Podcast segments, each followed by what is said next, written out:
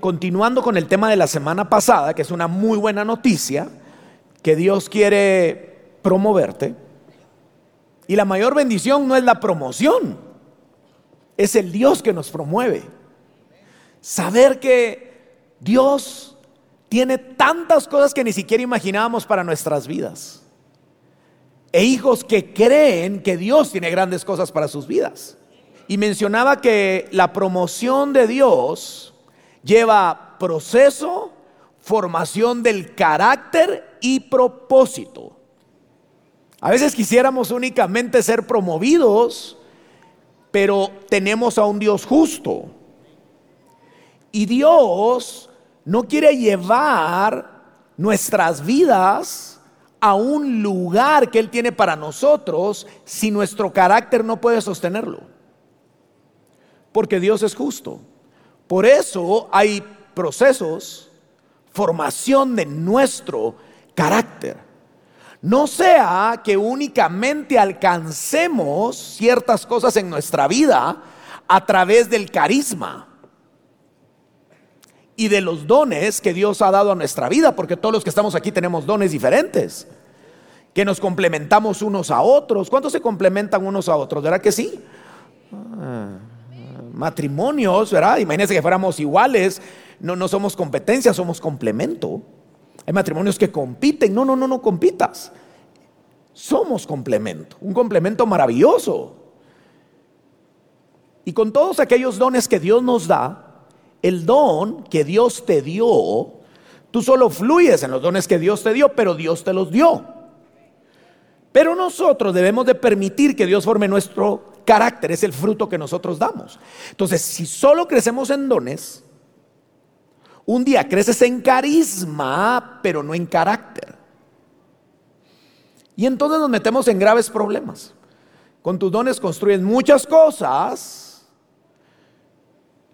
pero solo cuando permitimos que Dios nos construya a nosotros en nuestro carácter a través de la formación, podemos sostener aquello que alcanzamos con los dones. Porque si no, el golpe es muy fuerte un día. Y todo lo que hice con mis dones, sí, con carisma, con... pero no había carácter. Uy, el éxito sin carácter nos marea, nos confunde, nos llena de ego, nos llena de orgullo. Pero el éxito y los resultados con un carácter construido por Dios, eso se le llama la promoción de Dios en tu vida, que tu vida está en las manos de Dios y que así como así como avanzas, prosperas, así está prosperando tu alma.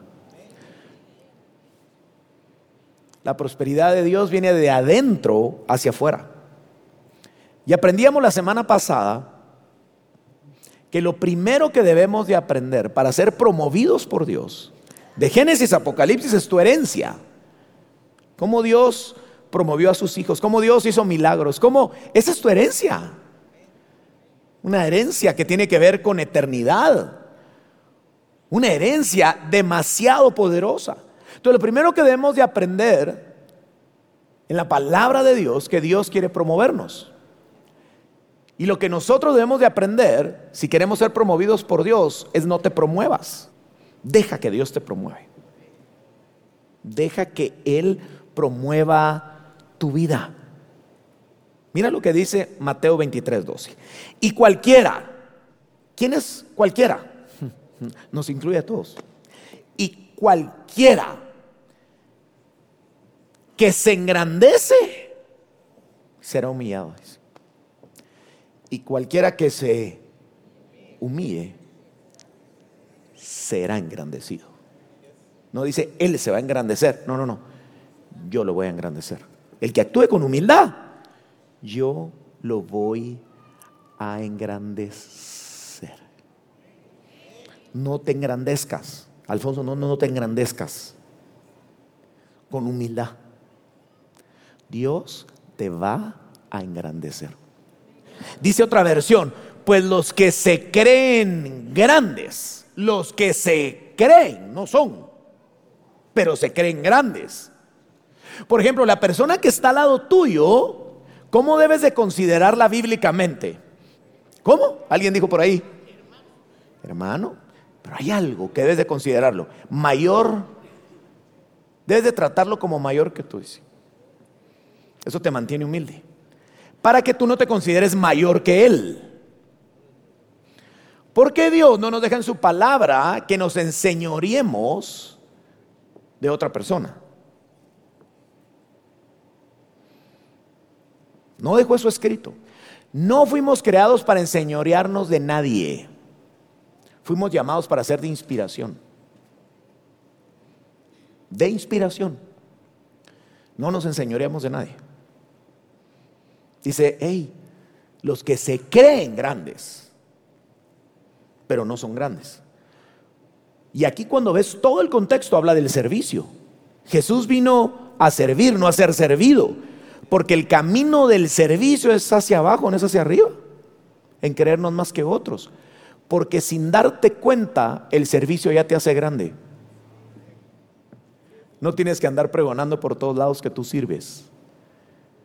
Porque la razón sería incorrecta por la cual servimos.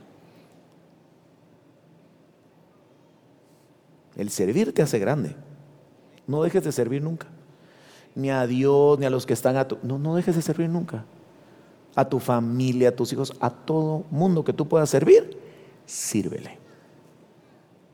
Mm. Los que se creen grandes serán humillados y los que se humillan serán enaltecidos. no nos promovamos, no nos promovamos. Y quiero que hoy juntos aprendamos esta segunda parte que está en Samuel capítulo 7 y verso 8. Ahora pues, así dirás a mi siervo David. ¿Quién está hablando aquí? Dios le está diciendo al profeta. Ahora pues, así dirás a mi siervo David. Así dice el Señor todo poderoso. Mira cómo se presenta Dios. Solo aquí ya nos deja un mensaje. Así dice el Señor yo no sé qué puedas estar viviendo. Tú no eres todopoderoso ni yo, pero nuestro Dios. No, pastor, yo soy súper... Mire, hasta en los futbolistas lo ves. Miren, los mejores jugadores del mundo, 38 años, ya no los contratan igual. Aunque salgan en las fotos marcados del estómago. ¿Verdad? Que tienen ahí toda la musculatura porque saben que les quedan pocos años de ese nivel. Aunque estéticamente estén y físicamente muy bien, ya se está envejeciendo el cuerpo.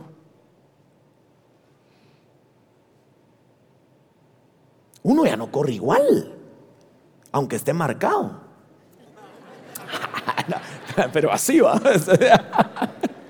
No, pero no. ¿Ya, ¿Ya, has visto jugadores? No quiero decir nombres, pero los has visto, ya no. Pero ellos quieren que los contraten, ya no. Ya no los contraten igual. Uno, dos años más de contrato, se acabó. Pero son fuertes, pero son superestrellas. Hasta usted no ha visto algunos narradores que dicen, de otro planeta.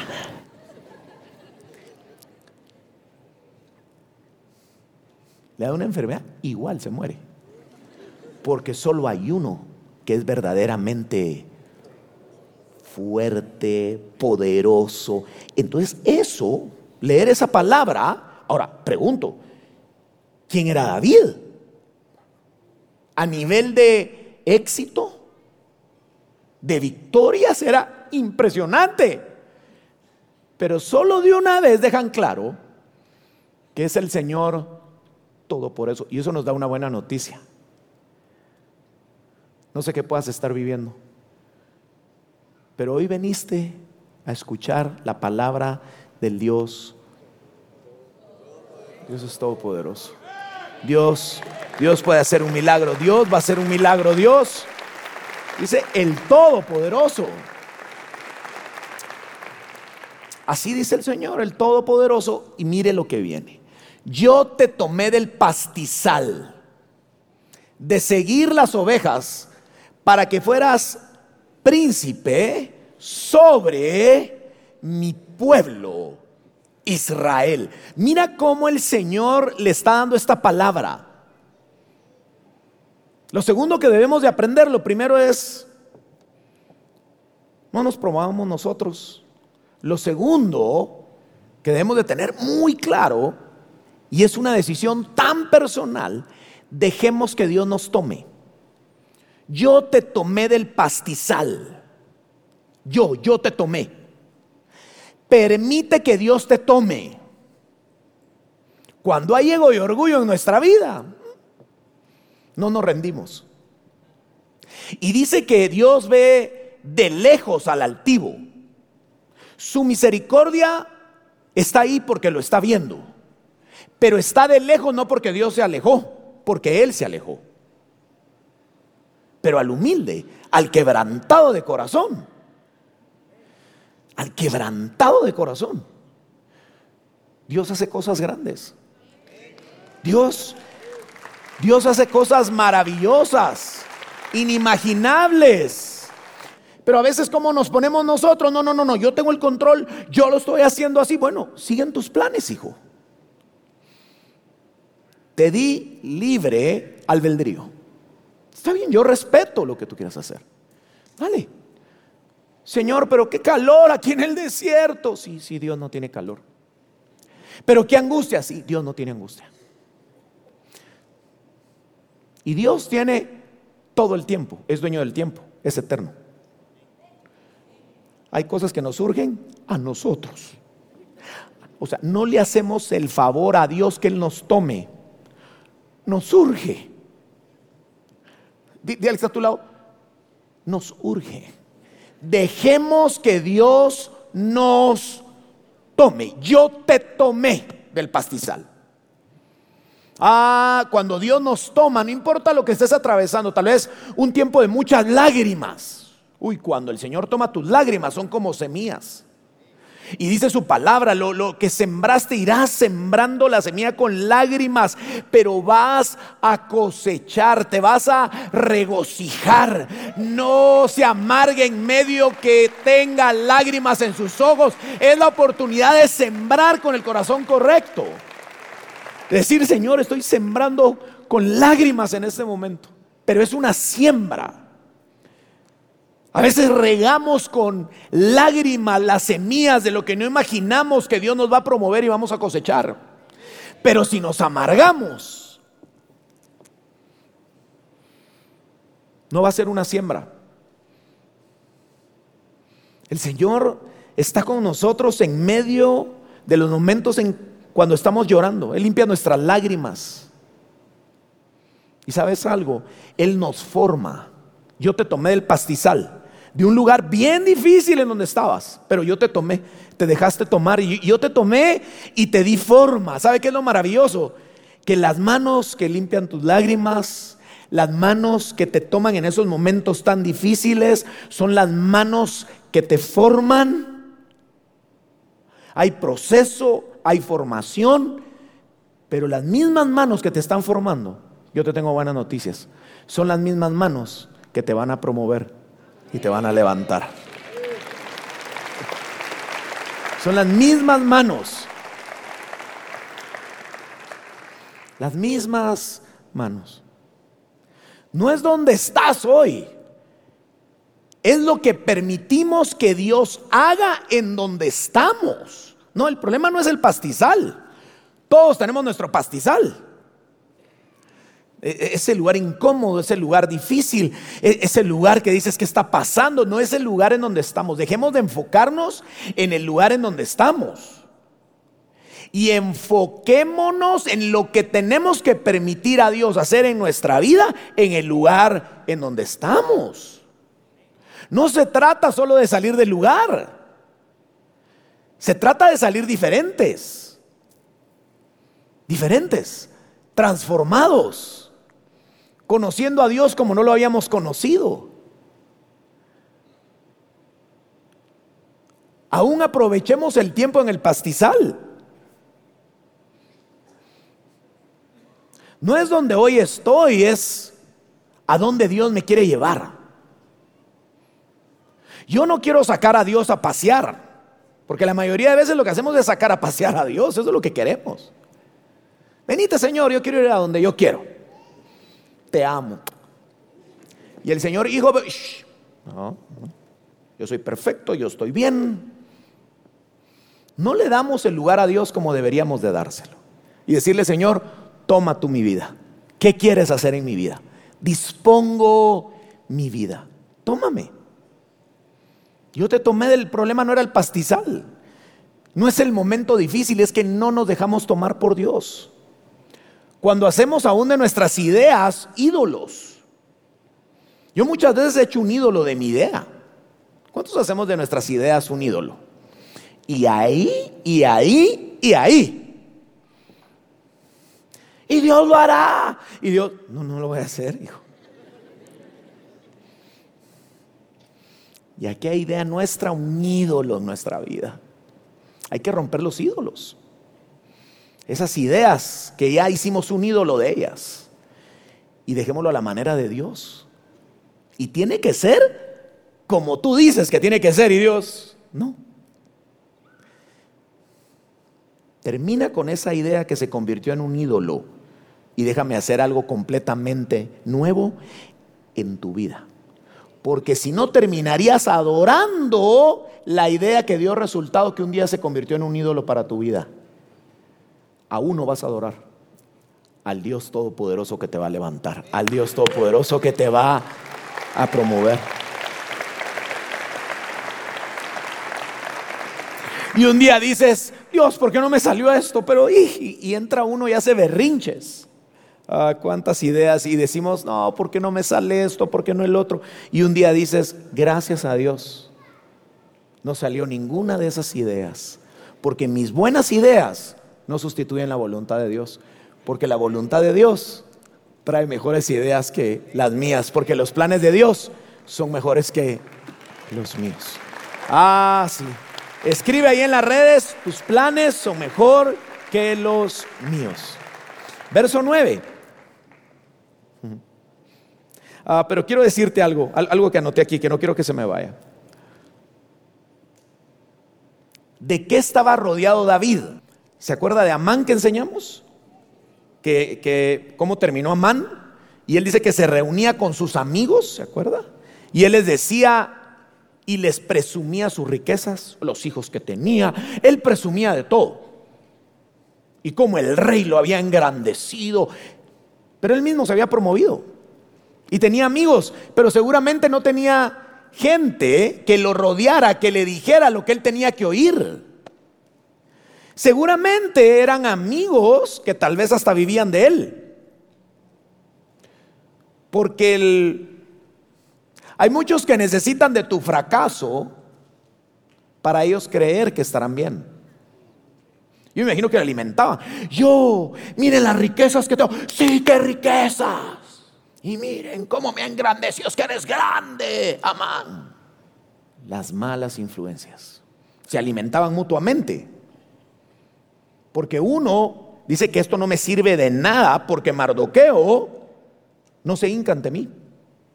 Ahí ya, ya dejó ver el problema que tenía Amán que nunca lo había rendido delante de Dios. ¿Qué buscaba él? ¿Qué buscaba? Es que Amán es el único que no se inclina ante mí. Ya está dejando ver un área que lo tenía intoxicado. Quería reconocimiento.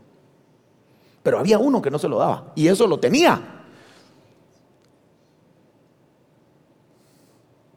Quería reconocimiento. Y los otros amigos de plano que querían? Dinero. Dos necesidades. Y el que, y el que tenía el dinero y hay un área que no está sanada y que lo sigue intoxicando en su vida de falta de identidad, seguramente olía la necesidad que tenían de dinero. Y él decía, ya sé qué voy a hacer. Voy a llenar su necesidad. Y los otros decían, ya, este quiere reconocimiento, hombre. Alimentémosle nosotros el reconocimiento y él nos da dinero. Y así nos destruimos mutuamente.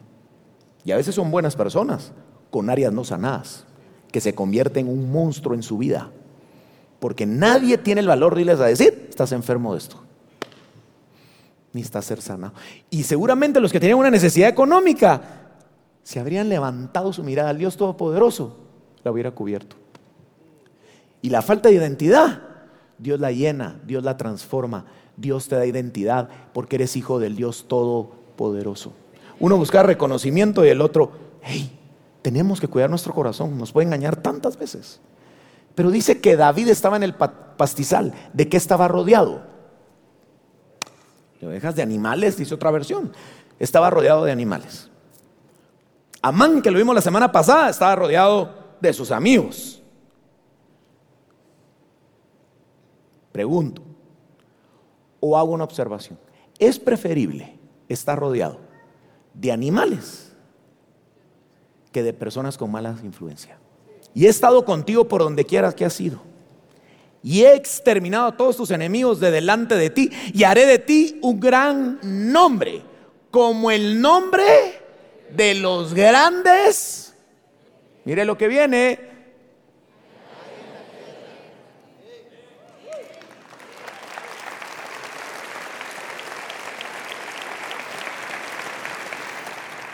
Dios no tiene problema en promoverte con la motivación correcta en tu corazón. David quería ser grande. No. Dice, yo te saqué del pastizal, pero ¿qué hacía en el pastizal? ¿Qué, qué acontecimiento había en la casa de David? ¿Qué era? Y estaba llegando, porque aquí Dios le está recordando lo que hizo. Pero cuando él estaba en el pastizal, en su casa había cena para escoger al nuevo príncipe y rey de Israel. Dos acontecimientos. Y no lo invitaron. Ahora, honestamente, ¿cómo habríamos reaccionado nosotros? ¿Quién estaba en la cena? El profeta. Llega con el papá de David y le dice, vengo a escoger al nuevo rey. Y y seguramente el primero ahí estaba Eliab, que era de los más fuertes de los hermanos de David. El papá promoviendo, dijo, parece firme, parece firme. Bien. Y, y le dijo, mi hijo, pone hasta así el brazo, ¿ah? para que te vean que estás fuerte. Y, y, yo me imagino, y el profeta, este es, este es, este es. Y Dios, hey, hey, hey, hijo, hey, yo no veo como el hombre ve. No, pero este está bien, está bien yo veo el corazón. Yo no mido las cosas como los hombres la miden. Pero, pero este está bien fuerte. Sí, por lo mismo siempre va a depender de sus dones y de su fuerza. Yo estoy buscando a alguien que dependa de mí porque sus fuerzas están limitadas, pero yo soy el Dios todopoderoso y necesito a alguien. Eso es lo que Dios estaba buscando. Yo quiero a alguien, no que se promueva. Porque los que se promueven igual se cansan, se agotan. Pero los que yo promuevo, lo que pongo frente a ellos siempre lo supera. Para que tengan que buscar al Dios Todopoderoso que nada ni nadie lo supera. Ahí del pastizal. Ahora, ¿qué haríamos nosotros? Y el profeta dice, este no es, este no es, este no es. Y usted puede leer la historia, si no la ha escuchado, y si ya la ha escuchado. Mira, eh, eh, eh, disculpa, tenés otro hijo. Ay, ay, ay. Ah, David. Ahora, ¿qué haríamos nosotros de David en el pastizal? David, el pobre todo lleno de lo que hacen las ovejas. Ahí está barrado, todo así. David, que llegue aquí, aquí a andar David ya cerca. A ver, eh, sí, ¿qué, tal? Mira, aún no te invitaron, porque siempre hay uno que llega, no te invitaron a la cena. Mira, es que dice tu papá que, que vayas mejor que sí. ¿Qué haríamos nosotros? Así, así. En la condición de hoy de nuestro corazón. Mira, no voy. Porque decimos, ahora va mi justicia. Y tiene razones. Claro. Pero las razones nunca van por encima de los principios de Dios. Por eso es que tú no puedes seguir a tus razones. Mm, no. Sí. ¿Verdad que tengo razón? Sí, tienes razón. Es más, dales una buena lección. Para que a la próxima te inviten, man. Es más, ley del hielo. No le saben eso. Hoy no aparecería el nombre de David, sería otro nombre. Pero el propósito de Dios se hubiera cumplido. Solo que David se lo pierde. Sería otro. No, no, no, no, yo no voy a ir. No, no, yo no voy. No me quieren. Pues ahora no voy.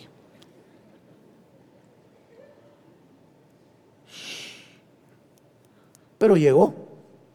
Y el profeta dijo, ya todos se sentaron a comer, eh, eh, todos para arriba.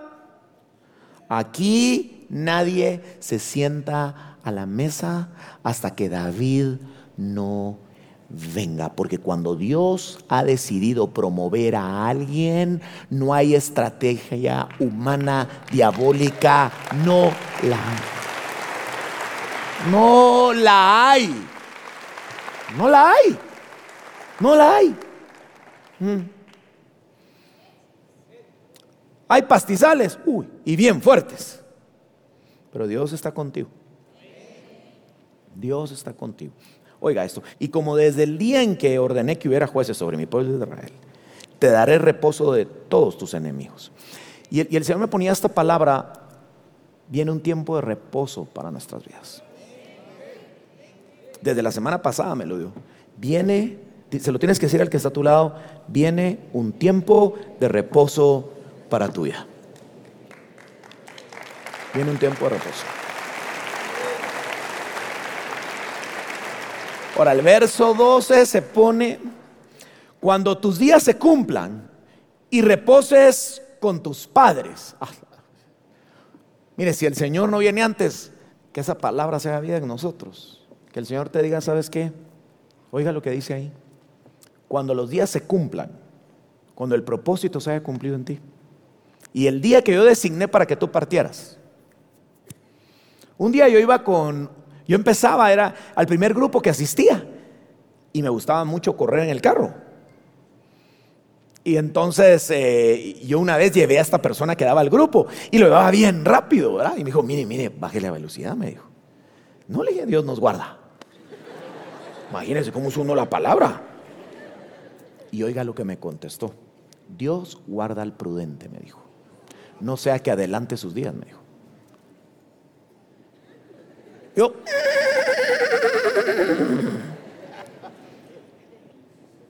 Y es cierto, uno sabe. La imprudencia, las malas decisiones, muchas cosas. Señor, ¿por qué me vine antes? Hijo, si comías chicharrón todos los días. Hijo, te, te llevó el chicharrón, literal, o sea, no fue, no, no, no, tú ibas a vivir hasta allá, pero tanto chicharrón, hijo.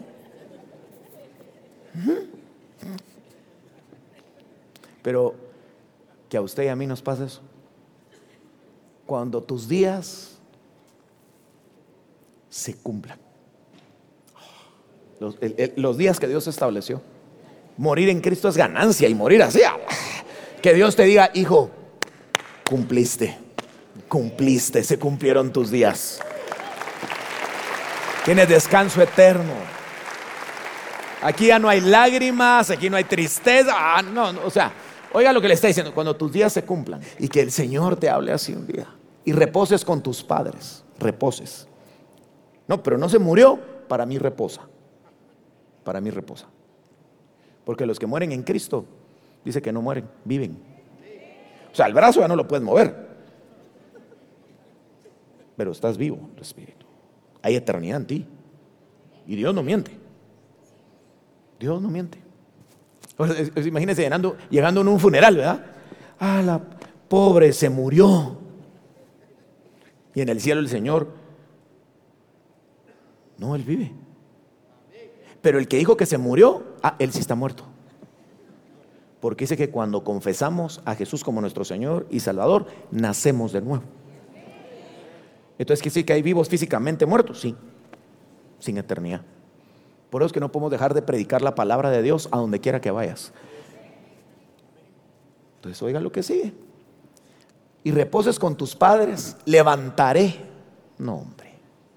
Dios levanta. Y levantaré a tu descendencia después de ti. Uy, cuando Dios promueve Ah, no, me emocionaría un poquito más. O sea, voy a promover a tu descendencia a causa de tu proceso. A causa de tu proceso voy a promover a tu descendencia. Me has agradado en tu proceso. Uy. Levantaré a tus descendientes después de ti, el cual saldrá de tus entrañas. Y estableceré su reino. Pero eso se pone mejor. Mire lo que viene a continuación. Él edificará casa a mi nombre y yo estableceré el trono de su reino. Es, e, demasiado. Yo voy a establecer, su, o sea, primero habla de su hijo Salomón y después es mesiánico, del Mesías.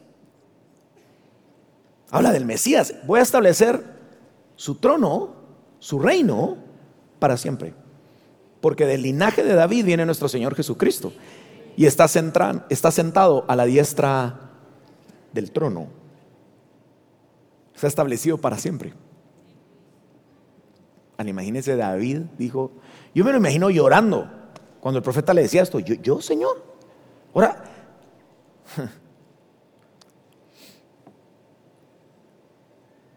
verso 18, oigamos a David. ¿Cómo es el corazón de alguien que Dios promueve? ¿Está listo? Entonces el rey David fue y se sentó en la presencia del Señor después de oír todo esto. Y le dijo, mi Señor Dios, ¿por qué soy tan importante para ti? Alguien más tal vez le dice, ya era hora. Chica Dios, todo lo que me tocó vivir. Ya era hora que, que algo así pasara. No, no, no. Oiga lo que dice. Se sentó en la presencia del Señor y le dijo, mi Señor, Dios, ¿por qué soy tan importante para ti?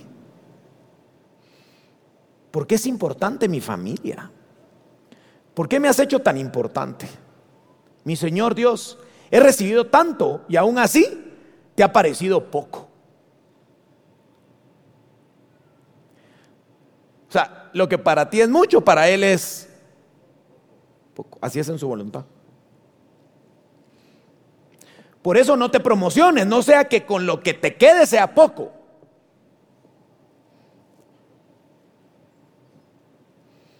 Porque cuando Dios te promociona tiene mucho.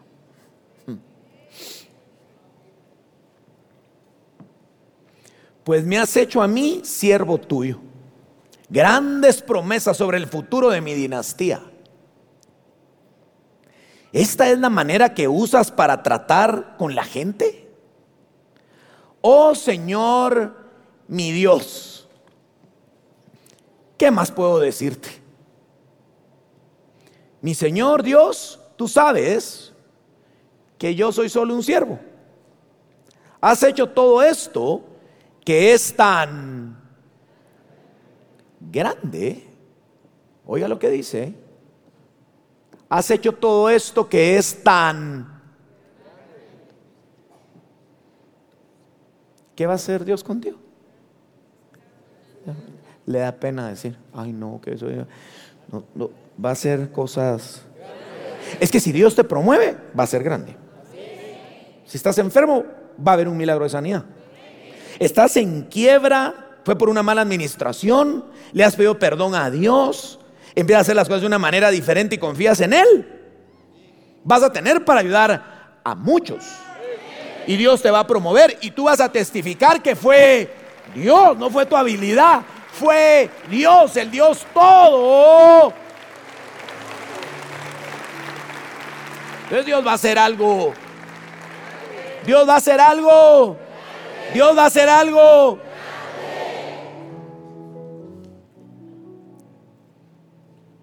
Es que no le enseñemos a la iglesia a pensar en grande, con un Dios grande. enseñémosle humildad. Humildad reconocer que Dios es grande. Y que hay cosas que te van a sobrepasar por mucho. Eso es humildad. Y reconozcamos que Dios, que Dios, que Dios va a hacer cosas grandes. Eso es ser humildes. Reconocer que Dios va a hacer las cosas. Hmm. ¿Sabes qué ha decidido Dios? Bendecirte. Y hacer cosas. No, Señor, pero sabes que yo soy humilde y yo quiero algo pequeño. Ok, ok. Quédate con tu obra. Pero voy a hacer cosas grandes en ti, que es lo más extraordinario que puede pasarte. Primero adentro de ti. Porque tengo cosas grandes para ti. Y lo que sucede primero adentro, después se manifiesta afuera. Porque yo que te veo ahí en tu cuarto orar, cerrada la puerta, yo te voy a honrar en público. Lo, que sucede adentro primero, yo voy a hacer que suceda afuera.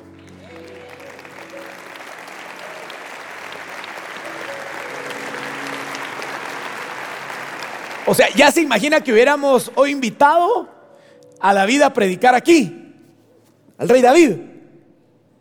¿Cómo hubiera venido el rey David? Danzando, adorando, con humildad. Pero ¿cómo hubiera venido? ¿Con sus valientes? Ah, lo cuidaban al rey. Al rey David lo cuidaban. Dice que tenía un palacio. No sé cuántos sabían que tenía palacio. ¿Cómo habría venido David de repente de abajo? Uy, mírate el carruaje que trae David, qué creído. Qué creído. Hubieran dicho, qué carruaje en el que vino David. Y aquí danza. Es que la humildad de alguien no la puedes medir por el carro que usa. Así me dijo alguien, mira pastor, te busca alguien bien humilde. ¿Y vos qué sabes si es humilde o no? Es que como viene vestido, eso no lo sabes. Hay alguien que puede pedirte limosna y tener arrogancia. Eso no lo puedes medir nunca. Pero David era humilde.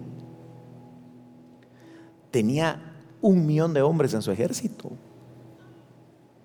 Pero era humilde. Y Dios te va a dar a cosas grandes.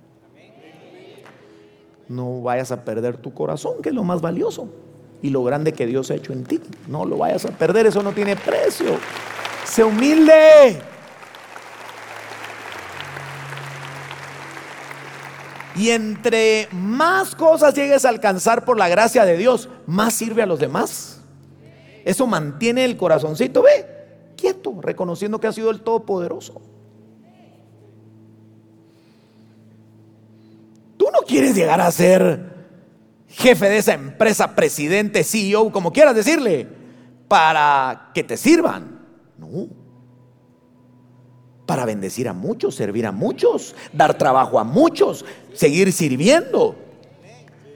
Sírvanme. No. Oh, los hijos de Dios actuamos diferente. Vos mira, me trajo un café el, el presidente de la empresa. ¿Cómo es posible? Es hijo de Dios. Y los hijos de Dios imitamos al Dios que nos forma. Y Jesús vino a servir. A mí, yo cuando voy a predicar a algún lugar, mire, le vamos todo. Yo entiendo el honor, claro que entiendo de eso. Y que alguien, y hay gente muy servicial. Uno que me sostiene el iPad, otro que me sostiene el lapicero, otro que me sostiene el saco, otro que me. Yo a veces ando ahí con cosas y le digo, ayúdame con esto, pero me gusta ahí. Oh, pasame esto, se me olvidó, me haces favor, con humildad. Para que nunca terminemos usando el lugar en donde Dios nos puso para abusar de ello. Hay que servir a donde vayamos. Hay que servir. Es que yo soy el CEO, igual te mueres, igual que el otro hombre. Ah, que CEO ni nada, aquí somos hijos de Dios y lo único que nos da garantía es la sangre de Cristo. Usted, sencillo. Sencillos. Eso va a mantener bien nuestro corazón. Oiga esto. Hmm. Has hecho todo esto que es tan grande para tu siervo porque así lo decidiste. Dios, Dios ya decidió, porque mis planes son mayores que los tuyos. Es más, decidió bendecirnos a tal punto que dio a su Hijo amado. O sea, si eso no nos deja claro que somos importantes, soy tan importante para ti, Dios. Eres importante. La importancia que experimentemos en Dios nos da una identidad firme en nuestra vida. Soy amado, soy bendecido, decidió amarte. Óigame, pero decidimos amar cuando no estamos enojados con la otra persona. ¿Sí o no? Decidí amarte hoy, mi amor, cómo estás de linda y tan linda, cómo te has portado conmigo. Pero si no se porta bien, ya no decidimos amarla. Decidimos no amarla. Eso es, así es, nuestra humanidad. Decidimos no amarla, amor imperfecto. Mira, pero crees una nueva oportunidad. Depende. Depende cómo te vas a portar. Así somos. Mi amor, te amo tanto. Se equivocó. No quiero verte. Otro día, anhelo verte. Así somos. ¿Sí o no? Pero Él, Él sí decidió amarnos. Te fallé, Dios. Nuevas son, nuevas son las misericordias, oh hijo. Y, y me sigues amando. Sí, porque yo decidí amarte. Es más, di a mi hijo. Pero, pero te fallo, me equivoco, sí, igual te sigo amando. Ya decidí amarte y decidí bendecirte. El único que puede detener eso eres tú. Porque yo ya decidí bendecirte. Yo decidí los mejores planes para tu vida. Pero yo decido otra cosa, respeto. Esa es tu decisión. Pero no quedará en mí, quedará en ti. Te voy a bendecir en grande, porque así lo he decidido. No importa lo que otros digan, yo ya decidí bendecirte, yo ya decidí amarte, yo ya decidí hacer cosas grandes. Ah, ya, ya lo decidió, ya lo decidió. Ah.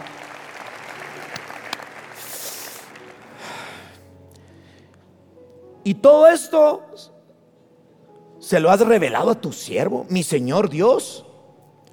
Por eso, ah, no. O sea, un millón de hombres en tu ejército. La gente, bien hecho, Saúl, mataste a mil y Saúl. Pero David a diez mil. ¿Ah? ¿A diez mil? Innumerables, errores también cometidos. Y dice, sí Señor, es que los dones que me diste, y aquí estamos, era lo menos que me merecía. No dice, oye, por eso eres tan grande. Oiga eso. Todo lo que hemos escuchado con nuestros propios oídos nos lleva a una sola conclusión. Hoy de aquí usted tiene que salir con una sola conclusión. No importa lo que estés viviendo, una sola conclusión. Tú eres el único. El único Dios. Y no existe nadie como tú. Nadie, nadie, nadie, nadie, nadie. Y, y yo quiero pedirte hoy una sola conclusión, una en nuestra vida. Oye, Dios, quiero darte este ejemplo. Dios te lleva a hacer grandes negocios. Y tú estás en un momento que ni siquiera imaginaste y ves las cuentas de banco y dices, oh, no, nunca me imaginé esto. Una conclusión debe haber en tu vida. No, no te vas sacar viendo mucho tiempo la chequera. Por eso diezmamos, no usted sabía. Porque llegamos a una conclusión, que ha sido Dios en nuestra vida. Por eso lo dejó establecido Dios. No sea que saquemos la conclusión que es nuestro. ¿eh? Y nos empecemos a engañar a nosotros mismos. Por eso Dios lo estableció, porque ya conoce nuestra humanidad. Que la tendencia es decir, esto es mío. No, Señor. Esto que tengo es gracias a ti. porque eres el único Dios. Y aunque la economía del mundo se caiga, yo tengo Dios. Y la provisión vendrá de... Sencillo. Entonces oiga esto. Pues ves tu chequera y dices, sí, yo nunca imaginé llegar a tener esto. Solo hay una conclusión. Solo una. Tú eres. El, dinero no es mi Dios. Porque el dinero te va a hablar. Hey, hey, haz lo que quieras. Hoy tienes libertad financiera. Mira qué poder el que tienes en tus manos. No. Solo hay uno todopoderoso. Uno. Oh, tengo hijos, oh, lo que estoy viviendo en este momento de mi vida. Tú eres el único Dios. El único. No importa lo que hoy puedas estar viviendo, tienes al Dios Todopoderoso. No te vayas a amargar en el proceso. Y dejemos de alcanzar la gracia de Dios. Usted tal vez preocupado que todavía le peguen COVID. No, que no le peguen la amargura. Ay, Dios, porque la amargura, dice, y contamine ten cuidado, no sea que alguna raíz de amargura contamine a todo lo que está. Usted júntese con alguien que está en un momento de amargura. Pase muchos días con esa persona. Y si usted no le dice lo que debe de oír y lo bendice con la palabra de Dios, usted termina igual de amargado. Igual de amargado. Porque la amargura se contagia. Si sacáramos el porcentaje de la gente que hoy está con amargura en el mundo, el COVID no hizo nada. Yo cuando veo a alguien, digo, yo a veces me he amargado. Yo a veces me empiezo a amargar. Y Sofía llega, mi amor, se te está endureciendo el corazón. Porque aún no has recibido lo que has estado esperando. Pero Dios sigue siendo bueno. No lo endurezcas. Te veo que te estás endureciendo tu corazón. Y a uno que le digan esas cosas. ¿A cuánto nos gusta que nos confronten? Pero bendito Dios por la gente que nos confronta. Pero me lo dice con amor, mira mi amor, se está endureciendo tu corazón. Mm, ese no es el Alfonso que he conocido, con gozo, con alegría en medio de lo que le toca vivir. Enfócate en lo que Dios tiene. Ah, y uno a veces cuando lo confronta, pero esa gente lo bendice tanto a uno. Al principio uno dice, pero ¿por qué me dijo eso? Pues bendigo a la gente que lo confronta a uno. Es la gente que lleva un nuevo nivel a tu vida. Es la gente que te... No, que te estoy... No, yo no te veo amargado. Ahora, imagínense que yo me rodea de gente que me adula. No, la autoridad no es para destruir a nadie. Es para formar, para confrontar con la palabra, pero siempre que el amor de Cristo se ve. Y cuando no lo hagamos, pidamos perdón. Pidamos perdón. Mira mi amor, mira esto, mira el otro. Oiga esto lleguemos a esta conclusión. Tú eres el único Dios y no existe nadie, nadie como tú. Si esto lo reconocemos todos los días, Dios verá que no importa qué tan grandes cosas haga contigo, tu corazón se va a mantener en el lugar correcto, reconociendo que solo hay una conclusión no fueron tus dones, tus talentos, tus ideas. Fue el Dios que te dio las ideas. El Dios que te dio los dones. Solo una conclusión vas a tener en tu vida. Ha sido Dios.